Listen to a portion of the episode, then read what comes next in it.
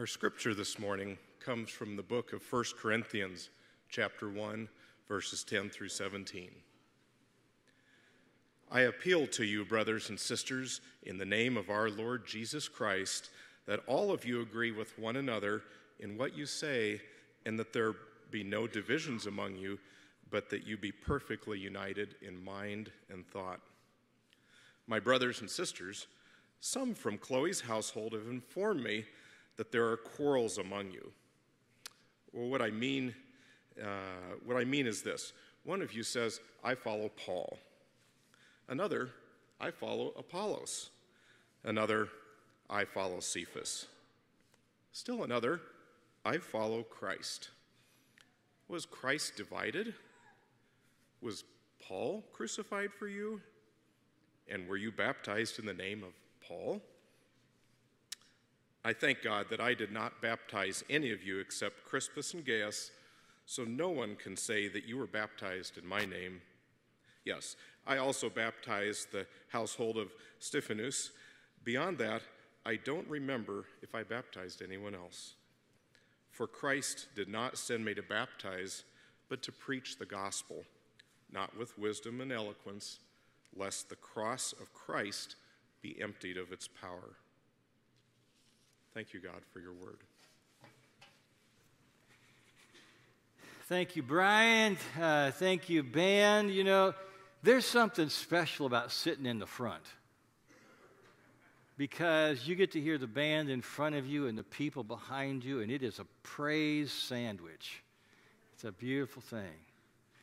Well, good morning, everybody. Last Sunday I was gone on vacation, and I appreciate Alan Hanson who uh, gave the message about why we thank God for this faith family. But you know, there's always a risk to that. There's always a risk to asking uh, another preacher to speak, what if you like him better than me? You know, I mean, it's always like the fans, they're always calling for the backup quarterback, right? But that's not the way Jesus' people do things. Alan and I know we're on the same team. And we're all on the same team, and we're all working toward the same goal. I, I, I especially missed having communion with you last Sunday, uh, but I look forward to doing so at our Thanksgiving Eve service. And um, afterwards, we're going to share a little pie. Be a nice thing. I also want to give a shout out to all of you who are worshiping online uh, because you are a part of this faith family. And if you live close or you're ever in the area, we'd love to have you worship in person with us whenever you can. Uh, now, I would like to have us sh- share in a, a prayer, kind of a famous prayer. It's known as the Prayer of St. Francis, though it's probably not quite that old. And I've updated the wording just a little bit, so if you're familiar with it, this will be a little different. But uh, let's pray. Lord, make me an instrument of your peace. Let me sow love where there is hatred, pardon where there is injury, faith where there is doubt, hope where there is despair, light where there is joy, joy where there is sadness. O divine Master, Help me to not so much seek to be consoled as to console, to be understood as to understand, to be loved as to love. For it is in giving that we receive, it is in forgiving that we are forgiven, and it is in dying to self that we are born to eternal life. Amen. When I was a kid, uh, growing up, you know, our family always went to church. We went to a country church, uh, mostly farm families, and um, every Sunday, uh, my grandparents had their Sunday school class in the sanctuary. And then my grand, or then my parents uh, went to the young adult Sunday school class, which was in the overflow room behind the sanctuary, which also doubled as the church library. And then my brothers and I, we all went to our own uh, uh, Sunday school rooms. And then uh, we all came together after that for worship, all, all ages together. And I remember that on special Sundays, we would then go down into the church basement where there was a, a potluck dinner. And uh, there, you know, back in those days, there was always plenty of homemade fried chicken and apple pie. Kind of miss those days. But you know, it was not a perfect church. No. They tended to complain about their pastor a little too much, whoever it was. Our children's Christmas pageants were lame.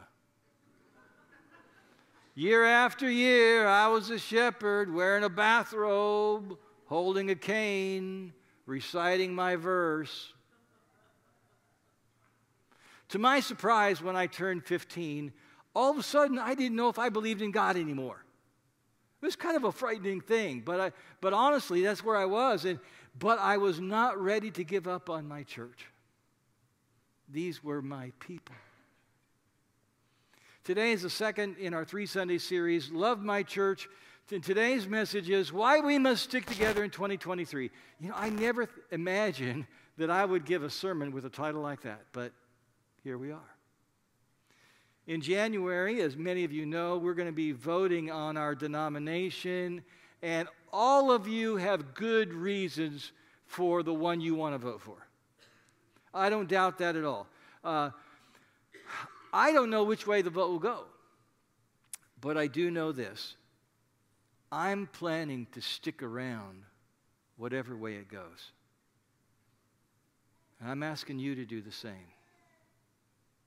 Last month, I talked to a couple who had originally figured that they would not stay if the vote didn't go their way. But then they came up to me and they said, Yeah, we realize it's okay. We don't have to agree on everything.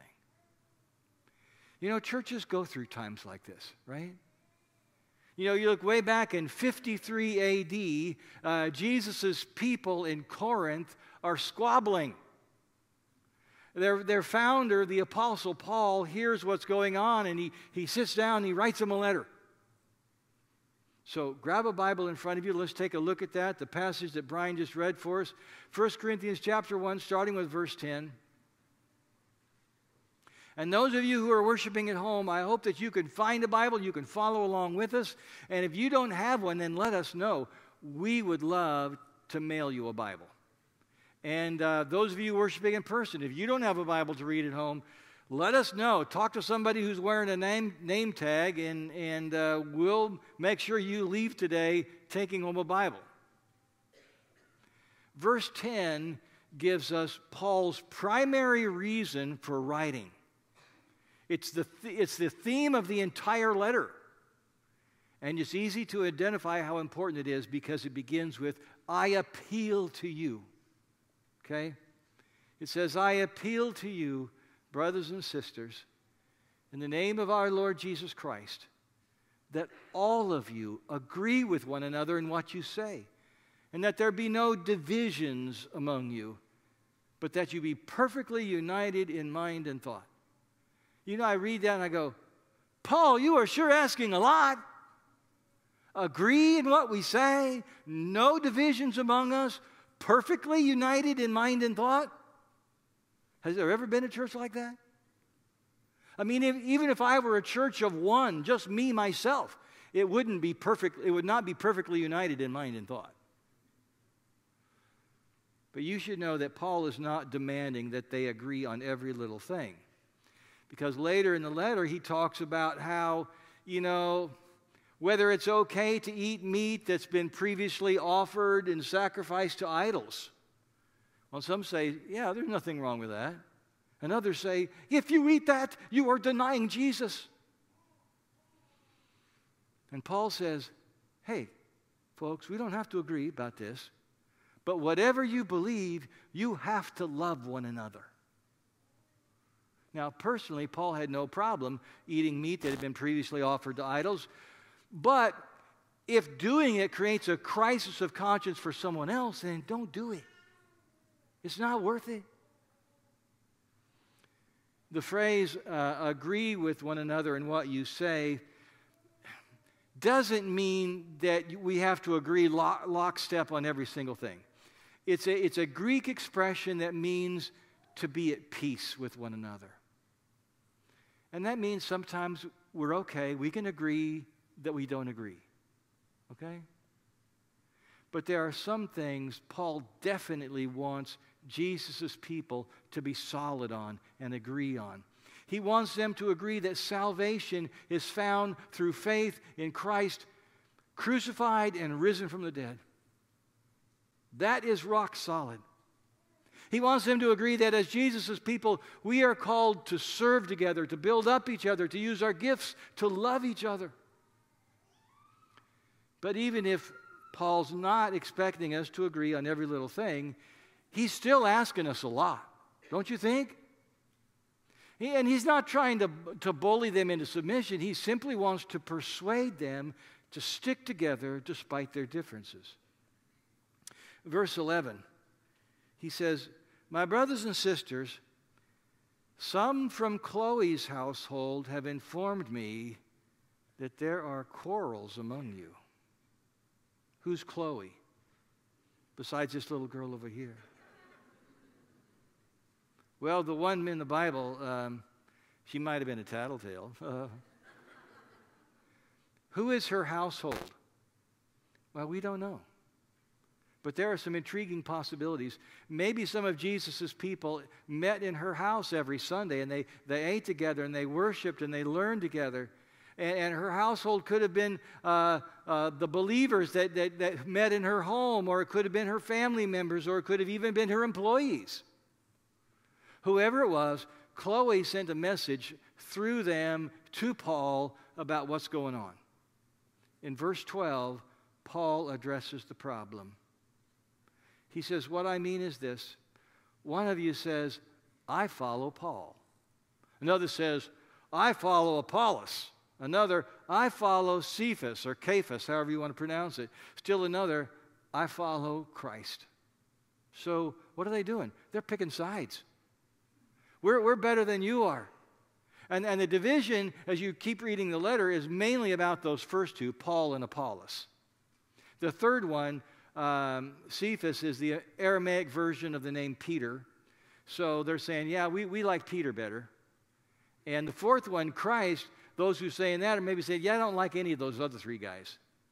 So I'm just going to stick with Jesus. Anyway, it is a, a Christian crisis in Corinth. And Paul tries to help them work it out. Now, I want to give Paul a lot of credit because he, one thing he refrains from doing is trying to boost his own ego by, by getting more people to be on his side, right? Uh, so, like him more than Apollos. He doesn't do that. Instead, he just simply demotes himself compared to the Lord. Verse 13 Paul asks three rhetorical questions each inviting a no answer. So, what I want to do here is I want to ask each question, and you help me out with a big shout out no. All right? Is Christ divided? No. Was Paul crucified for you? No. Were you baptized in the name of Paul? No. Then quit saying you belong to Paul. Paul and Apollos, they're just on the same team. And so are you. Uh, as you go in later into chapter 3, Paul again brings up the jealousy and the quarreling, and he says this What, after all, let, us put it up on the screen here, shall we? Anyway, what, after all, is Apollos? And what is Paul? Only servants through whom you came to believe, as the Lord has assigned to each his task. I planted the seed. Apollos watered it, but God has been making it grow. So, why are the Corinthian disciples divided? What, why, do they, why do they want to do that? Why do want someone to swing to Apollos and some swing to Paul? Well, I think verse 17 gives us a clue. Jump down there with me, will you? It says, For Christ did not send me to baptize, but to preach the gospel, not with and will you say the next three words with me? Not with wisdom and eloquence, lest the cross be emptied of its power. Wisdom and eloquence. Now, because of this and some other clues, we surmise that probably Paul was not as gifted a public speaker as Apollos. And you know, people in ancient Greece, they were just enthralled with anybody who had, you know, a way with words that could spellbind a crowd. Maybe Apollos was especially funny, stand up comedian guy. Maybe he was a riveting storyteller. And maybe, maybe Paul was just more direct but powerful in giving the simple message of Jesus' cross and resurrection. And now the sisters and brothers are choosing sides over which one's their favorite. Like that's what we're supposed to do? So Paul essentially says, hey, don't regard me as inferior just because I, I lack the oratory skills that Apollos has. God spoke to, to you through me just the way he wanted to. And, and of course, Paul didn't want to see this, this church that he had planted uh, splinter into personality cults. He wanted them to stay unified about the message of salvation through the death and resurrection of Jesus. As I said earlier, in January, we're going to vote on which denomination to belong to.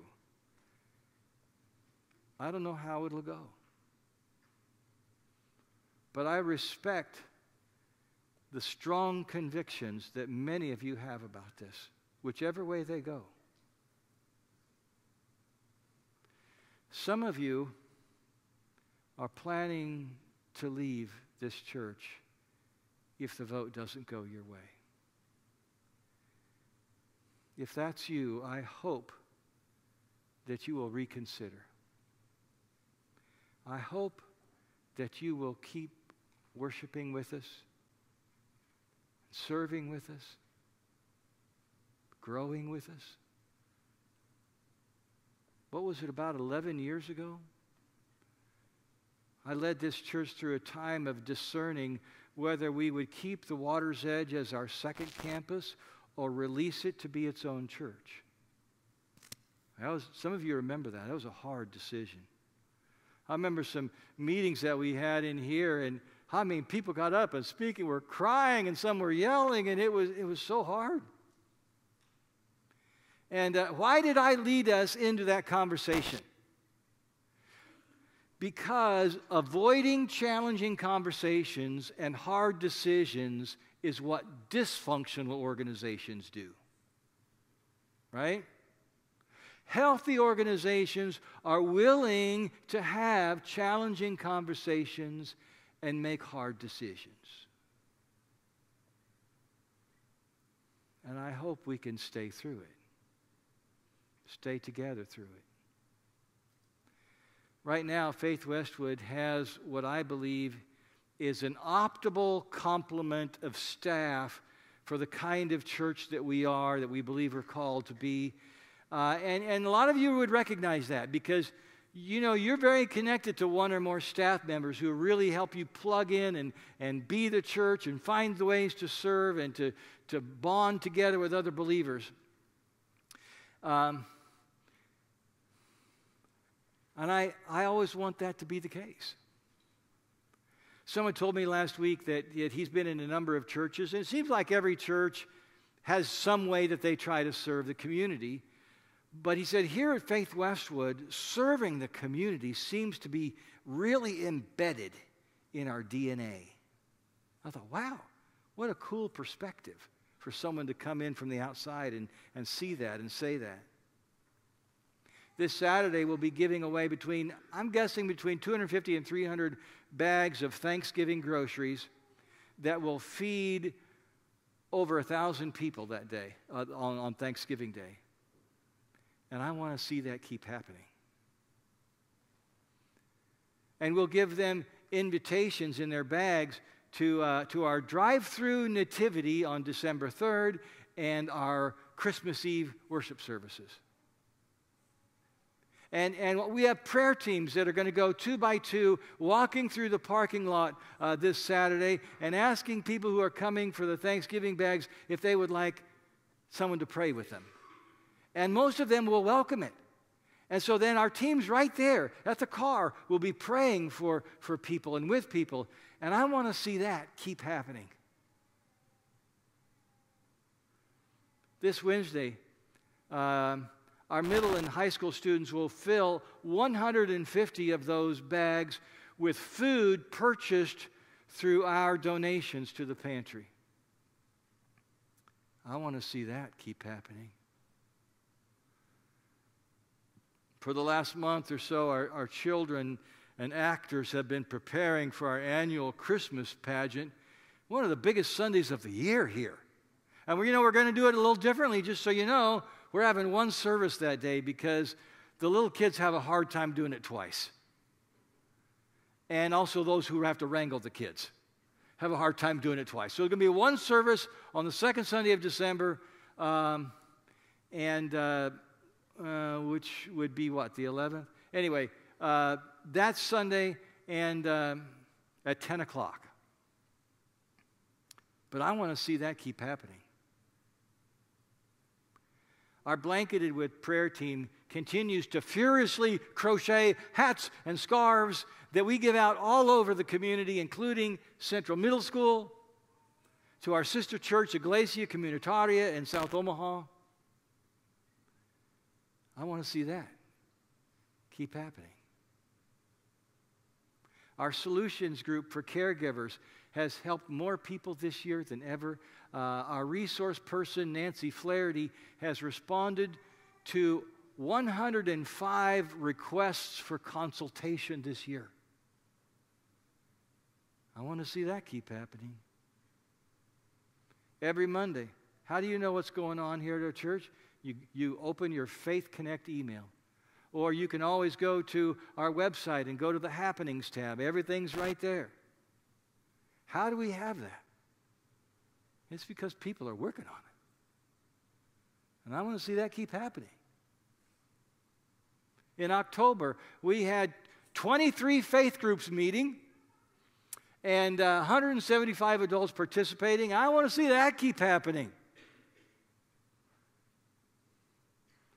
A couple weeks ago, we invited the neighborhood to join us for our trunk or treat. And uh, I don't know how many people there, but I, this seemed like, you know, the year we had 400, this was about like that. And uh, we gave away all our cupcakes, we gave away all our extra candy. Uh, I talked to one guy there, I didn't know, and um, he, he said his wife had learned about the trunk or treat on Facebook. And I asked, Well, what part of town do you live in? And he said, We live close to downtown. Whoa. But I want to see this keep happening. And whatever we do, we will do it in love. And we will love everyone. Because that's who we are. So I hope you'll decide today to stick around. I hope you'll say, well, Pastor Steve says he's going to stay. I suppose I could too. I hope you'll say, I'm not going to go into the transfer portal. I'm going to stay put. I hope you'll say, You can count on me in 2023. Let's pray. Oh God, I quiet myself before you so I can listen.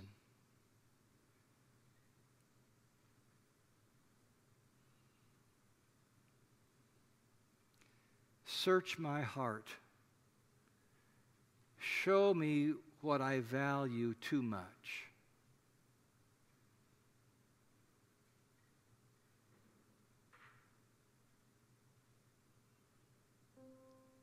Search my heart. Show me what I value too little.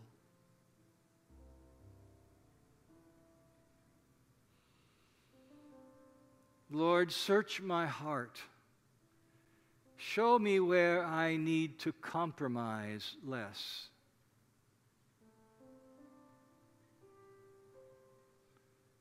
Search my heart. Show me where I need to compromise more.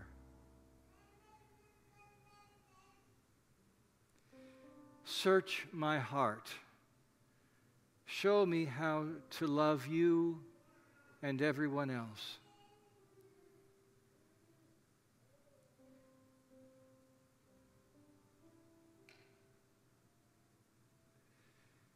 And now we'll take a couple of minutes to pray silently, and you can bring to God whatever is on your heart. You may pray where you are seated, or you're welcome to come forward and stand or kneel at the steps.